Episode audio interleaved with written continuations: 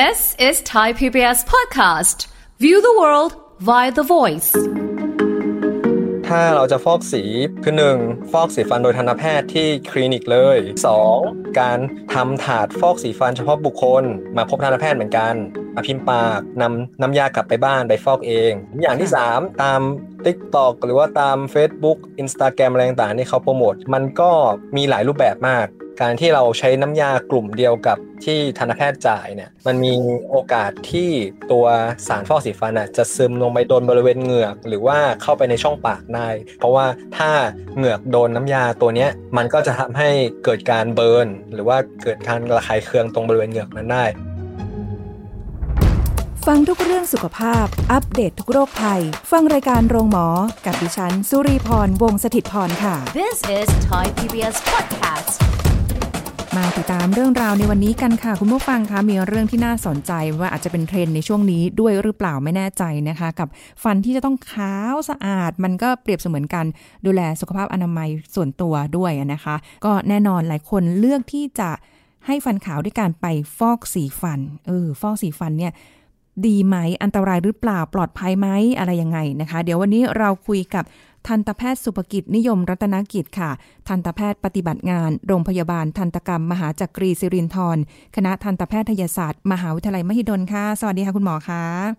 ครับ สวัสดีครับสุค่ะคุณสุริพรครับค่ะ วันนี้คุยกันถึงเรื่องของการฟอกสีฟันค่ะ คุณหมอก็เรียกว่าเป็นเทรนด์หรือเปล่า เพราะว่าเห็นเดี๋ยวนี้หลายๆคนก็เอ่อ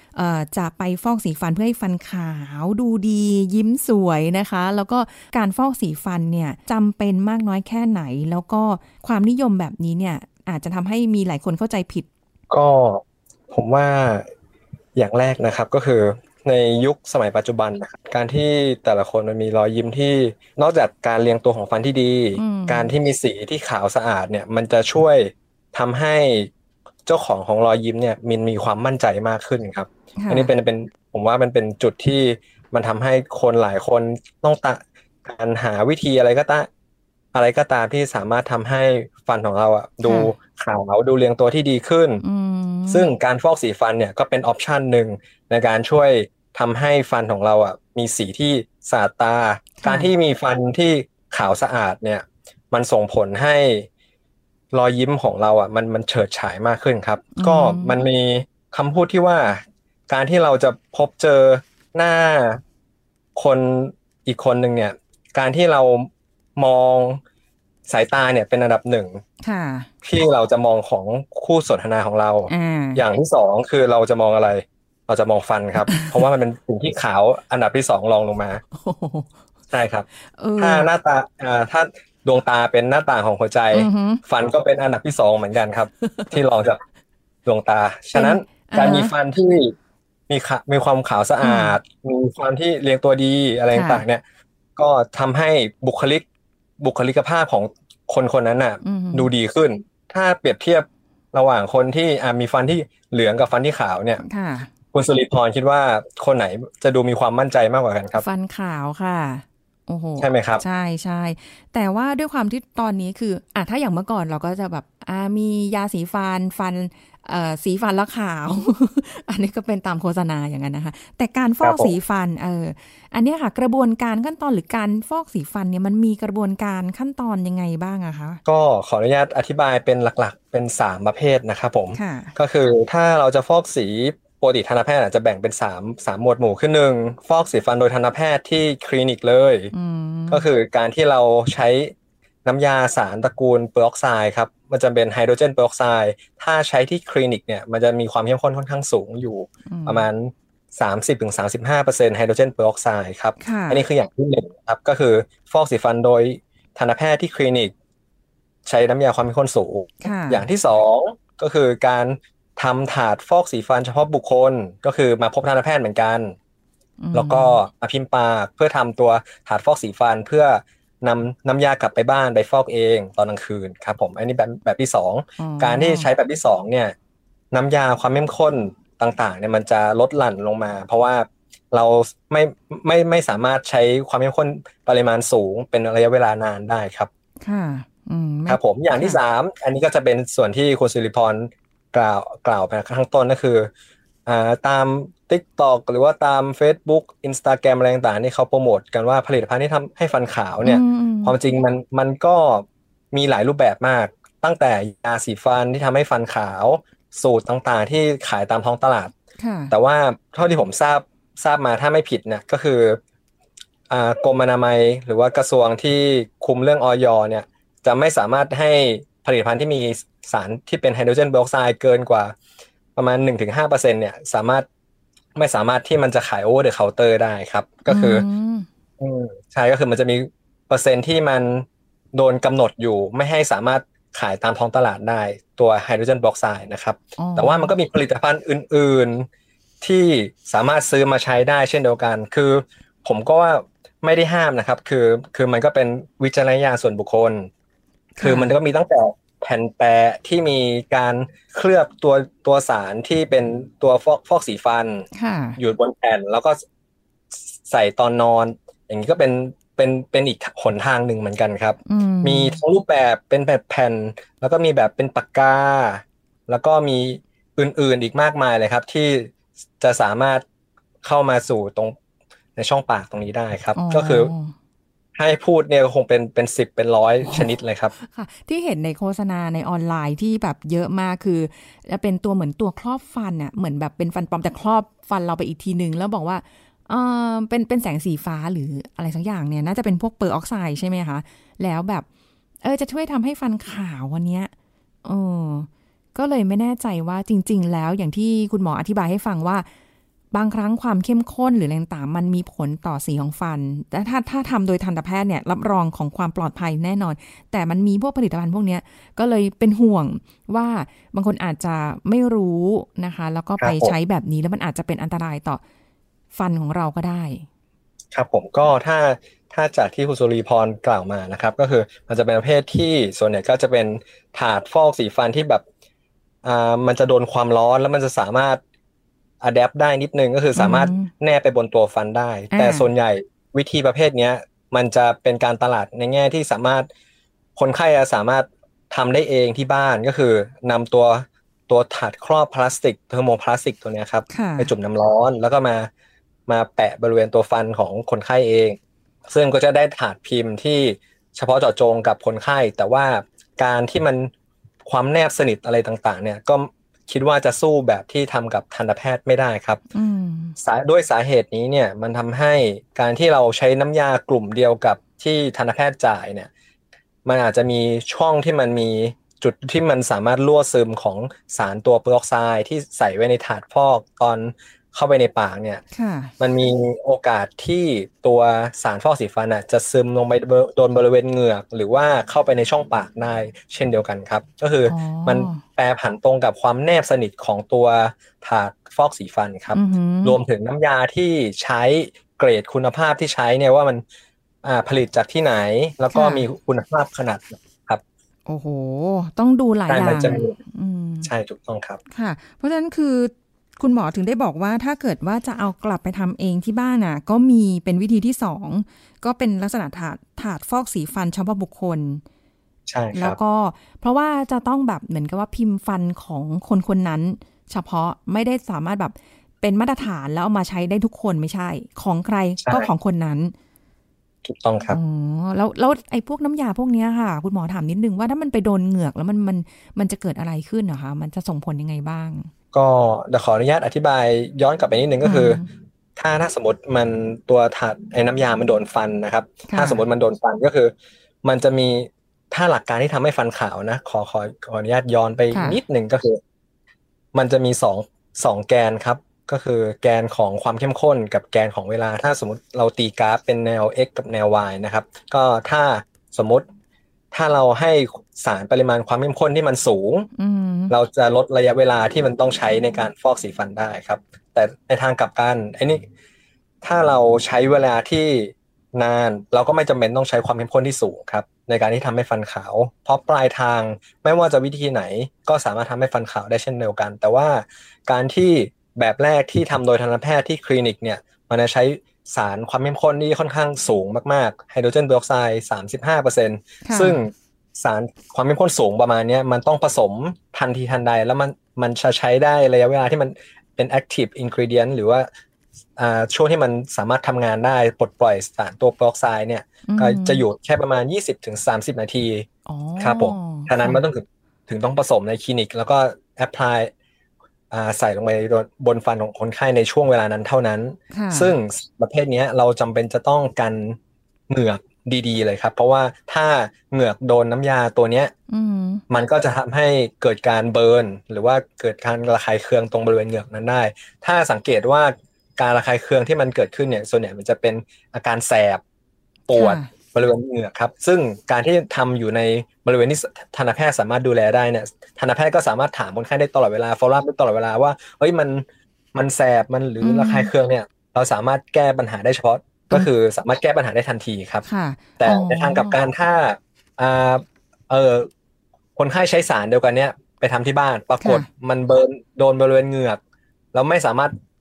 สามไม่สามารถล้างหรือไม่สามารถทำความสะอาดได้ ส่วนใหญ่มันก็จะเกิดเกิดแผลบริเวณเหงือกครับผมก็คือจะเป็นทำให้เกิดอาการระคายเคือง แล้วก็อาจจะส่งผลให้เกิดอ่ารอยโรคต่างๆ ในในปากตามมาได้ครับโอ้โห ฟังแบบนี้แล้วคือ เราต้องใส่ใจเรื่องมาตรฐานอย่างเดียวแล้วล่ะว่าจะมาแบบเออ ไปซื้อเองมาทำเองเราเราไม่รู้ในขนาดฟันแต่ละซี่ของเรา นี่ขนาดทำในคลินิกนะ แล้วคุณหมอยังต้องคอยดูแลตลอดเลยอะในการที่จะดูว่าคนไข้อะเอ่อมีอาการระคายเคืองไหมหรืออะไรต้องรีบแก้ไขในทันทีด้วยซ้ำไปใช่ครับไม่ไม่ควรเสี่ยงไปทำเอง หรือไปหาซื้อตามออนไลน์นะคะ คุณผู้ฟังมันอาจจะแบบ โฆษณาบางทีเกินเกินจริงไปด้วยแบบว่า เอ้ยใช้เวลาไม่นานฟันก็ขาวแล้ว อาการฟอกสีฟันเนี่ยค่ะ คุณหมอต้องใช้ระยะเวลา แค่ไหนเราคือเราต้องทำทุกวันเลยไหมหรือว่าแบบมีระยะเวลายังไงบ้างอะคะก็จะขอย้อนไปถึงสามสามวิธีนะครับ ที่ค่ะที่บอกไปข้างต้นก็คือ เวลาแต่ละวิธีมันต่างกันหมดเลย ก็อืมถ้าสมมติทำกับทันตแพทย์ที่คลินิกเราก็ใช้เวลาประมาณเซสชั่นประมาณ 30ถึง45 นาทีครับ ใช้ความเข้มข้นค่อนข้างสูงค่ะ แล้วก็มีทันตแพทย์ดูแลตลอดเวลาครับผมอ่าก็การฟอกก่อนฟอกและหลังฟอกเนี่ยมันจะเห็นความแตกต่างทันทีเพราะว่ามันเราใช้เปอร์เซ็นต์ที่มันค่อนข้างสูงนะครับโอ้ก็มันจะเกิดเกิดทำให้ฟันอะมันมันมีการเปลี่ยนแปลงได้ค่อนข้างรวดเร็ว แต่ว่าก็แลกกลับมาด้วย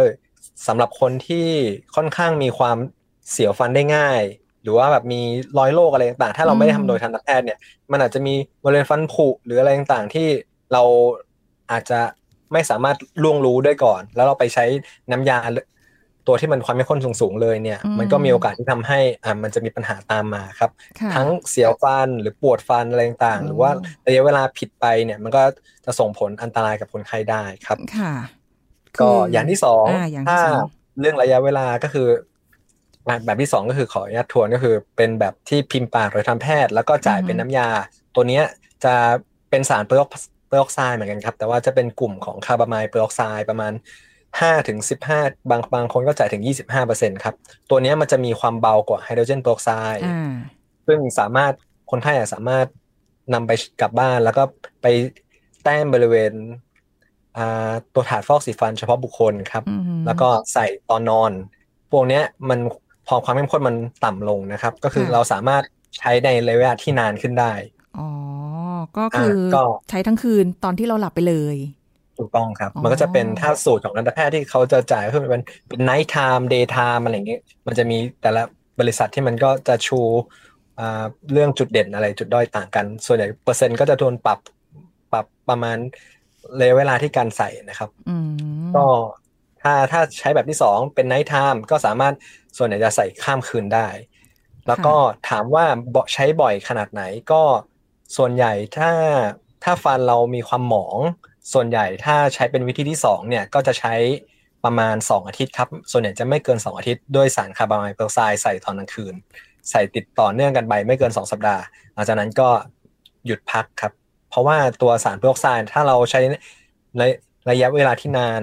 กว่า 2 สัปดาห์หรือ หรือมากกว่านั้นมันมีโอกาสที่สารตัวเนี้ยมันจะพอมันมันทำปฏิกิริยากับสารสี บนผิวฟันใช่ไหมครับค่ะถ้าสมมุติว่าอ่าสารสีตัวนั้นมันหมดแล้วแล้วยังฟอกต่อไปต่อไปเนี่ย มันมีโอกาสที่สารตัวออกไซด์มันสามารถซึมพาดผ่านตัวเคลือบฟันแล้วก็เนื้อฟันไปสู่ตรงเนื้อฟันที่มีเส้นประสาทได้ ฉะนั้นอืมการ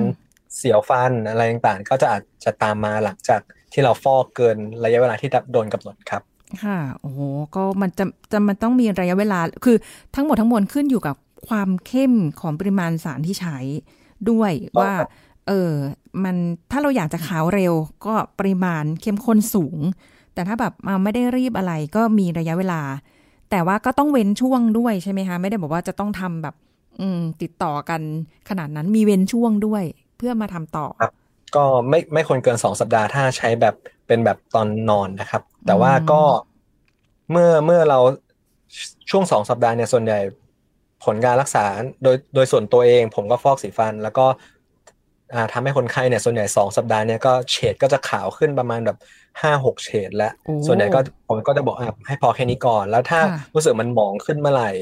อ่าค่อยค่อยซ้ำทุกห้าเดือนถึงปีหนึ่งก็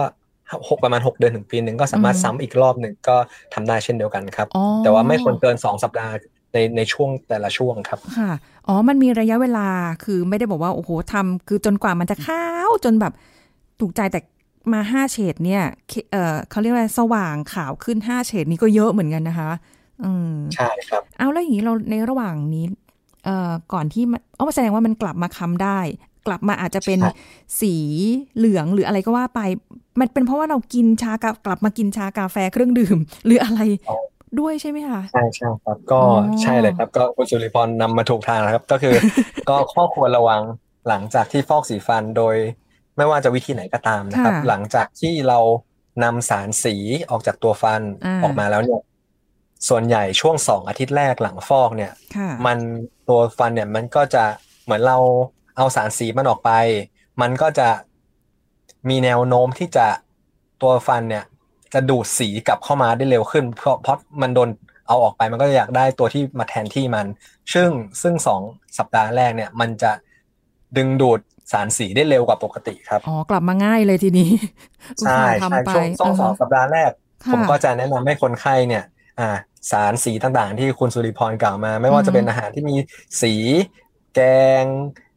อะไรก็ตามที่มีขมิ้น มีแกงใต้เนี่ย ที่แบบมันสารสีเข้มๆมัสมั่นโอ้ หรือรวมกระทั่งอ่าชากาแฟบุหรี่ที่มีสารนิโคตินอะไรต่างๆ ที่มันค่ะสามารถติดสีได้ง่าย รวมไปถึงแอลกอฮอล์นะครับ แอลกอฮอล์นี่อ่าตัวดีที่สุดนะครับ โดยเฉพาะไวน์แดงไวน์แดงนี่ติดสีดีที่สุดเลยครับ เป็นไวน์อื่นแทนได้ไหมคะไม่ได้ไม่อ่าได้ไวน์ขาวก็จะน้อยลงหน่อย แต่ว่าก็เว้นพไปอมีเถอะแอลกอฮอล์มาอ่าเออเออแต่ถ้าเว้นไม่ได้จริงอ๋อๆ ก็แนะนำว่าทานโดยวิธีที่จะสัมผัสฟันน้อยที่สุดครับ หมายความว่าอะปกติเราถ้าถ้าถ้าจิบไวน์เนี่ยมันยังไงก็โดนฟัน แต่ถ้าแบบอะแทนที่แบบเราเราห่วงฟันเรามากเราฟอกสีฟันมาแพงแล้วก็แบบกลัวกลัวมันจะโดนมันจะเหลืองเร็วอะไรเงี้ยอะแล้วก็อาจจะเปลี่ยนเป็นอ่าใช้หลอดอะไรเงี้ยอะสมมติเราจิบกาแฟอะโดยหลอดแทนอืมการที่มันผ่านฟันระยะเวลาที่มันผ่านฟันน้อยหน่อยเนี่ย มันก็ค่ะช่วยให้ฟันที่ โดนสารสีน้อยหน่อยมันก็จะอ่าโอกาสที่มันจะติดสีกลับมาก็จะน้อยครับ เออ มันก็ยากดีเนาะแต่อุตส่าห์ไปทช่วงช่วงสองสัปดาห์ก็จะจะเป็นจุดที่สำคัญนิดหนึ่งำครับอ๋อก็หลัเหมือจากนนั้นก็อืมปกติครับ ก็เหมือนกับเวลาที่เราเจ็บป่วยแล้วแบบไม่มีการผ่าตัดอะเขาก็จะห้ามกินโน่นห้ามกินของสดอะไรอย่างเงี้ยก็ตามนั่นแหละก็เหมือนกัน อันนี้คือแต่สองสัปดาห์แรกเว้นไว้ก่อน หลังจากนั้นก็ปกติได้ใช่ไหมคะ ได้ครับปกติเลยครับอืมแต่ว่าก็ก็มันอาจ ถ้ามันเริ่มสังเกตได้ว่าสีมันเริ่มคล้ำขึ้นอะไรเงี้ยก็ค่อยประมาณหกเดือนอีกรอบหนึ่งก็อาจจะฟอกฟอกสีได้ครับค่ะ เออ คุณหมอเคยได้ยินบอกว่า อุ้ยฟอกฟันน่ะ จะยิ่งทำให้เนื้อฟันบางลง เออจะเสียวฟันง่ายหรืออะไรมันจริงไหมคะ ก็ถ้ามันขึ้นอยู่กับหลายปัจจัยนะครับ ถ้าทำโดยทันตแพทย์ถ้าอยู่ใน setting ที่มันเป็นสารที่มีมาตรฐาน อืมอ่า แล้วก็ทำโดยทันตแพทย์ แล้วก็ทำ ทำโดยถูกระยะเวลาค่ะมีข้อควรระวังที่ชัดเจนเนี่ย ผมคิดว่าส่วนใหญ่ไม่เคยเจอคนไข้เสียวฟันเกินประมาณสองสัปดาห์ครับ ส่วนใหญ่ก็จะดีขึ้นหมดเลยอ๋อไม่แต่ถ้าแบบมันมันไม่ดีขึ้นหรืออะไรเงี้ย เรื่องเสียงฟันนะครับ ก็มันก็จะมีสารในแต่ละยี่ห้อเนี่ย มันก็จะมีสารผลิตภัณฑ์ลดเสียวอืมแถมมาให้กับในผลิตภัณฑ์ด้วย ส่วนใหญ่ก็ก็มักจะทาให้คนไข้ก่อนเลย หรือถ้าถ้า มาในผลิตภัณฑ์กลุ่มกลุ่มนั้นๆ มันไม่ได้มีมาให้ด้วยเนี่ยส่วนใหญ่ก็จะแนะนำให้ตัวใช้อ่าสารลดอาการเสียวฟันที่อยู่ในยาสีฟันก็สามารถช่วยได้ครับ ค่ะไม่ว่าจะเป็นสูตรไหนครับผมอ๋อแต่ถ้าจะให้ดีก็คือทำกับทันตแพทย์ดีที่สุดนะคะ คุณผู้ฟังคืออย่างน้อยถ้าก็มีปัญหาอะไรก็ คุณหมอก็อยู่ตรงนั้นแหละนะคะ แล้วใช่ก็จะปลอดภัยหน่อยครับ ใช่ แล้วก่อนที่จะมาทำฟอกสีฟันหาจำเป็นที่จะต้องแบบไปรักษาฟัน หรือว่ามีตรงไหนมีผงมีผุหรือแบบ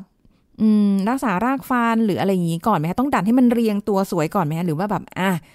ก็ถ้าไม่มีอะไรก็ได้ขอให้ฟันขาวไม่ต้องเรียงสวยก็ได้ ก็สามารถทำได้ อันนี้ก็จะเป็นเรื่องปัจเจกบุคคลนะครับ คือความสวยงามมันก็จะแล้วแต่บุคคล แต่ว่าอืมถ้าแนะนำให้ได้อย่างน้อยเนี่ย ควรจะกำจัดพวก ฟันผุอะไรต่างๆ ให้เรียบร้อยคูหินปูน รักษาโรคเหงือกให้ได้ คือถ้าสมมติว่าอ่ามาถึงอยากจะพิเอ่ออยากจะฟอกสีฟันแต่ว่าหินปูน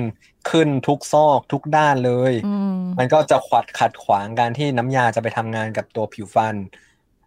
ใช่ครับอ๋อมันก็จะส่งผลต่อผลการรักษาที่มันอาจจะน้อยลงอย่างค่ะน้อยเนี่ย ผมก็คิดว่า อุดฟันที่มันผุให้เรียบร้อยก่อนอือฮึแล้วก็ขูดหินปูนทำความสะอาดให้มันดีก่อนค่ะและ สองอย่างเนี่ยเป็นขั้นต่ำที่คิดว่าส่วนตัวจะทำกับคนไข้นะครับ ก็คืออะให้คุณภาพสุขภาพช่องปากเนี่ยอะไม่มีฟันผุค่ะแล้วก็หินปูนให้น้อยที่สุดก่อนอ่าแปรงฟันให้ดีทำความสะอาดให้ได้ แล้วฟอกสีฟันเนี่ยก็จะค่อยตามมา เพราะว่าถ้าเหมือน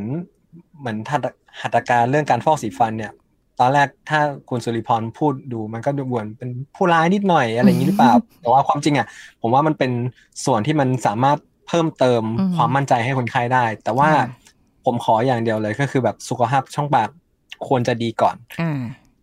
อ่าคอยฟอกสีฟันก็คือค่ะอุดฟันอะไรเรียบร้อยขูดหินปูนทำความสะอาดอืมทุกหกเดือนเรียบร้อย อย่างเงี้ยฟอกสีฟันผมผมโอเคครับ แต่ถ้าเรื่องการเรียงตัวของฟันเนี่ยเอออ่าไอ้นี่ผมผมไม่ไม่ไม่ไม่ได้ซีเรียสมาก เพราะว่าค่ะอันนี้หน้าคนจัดฟันมาแล้ว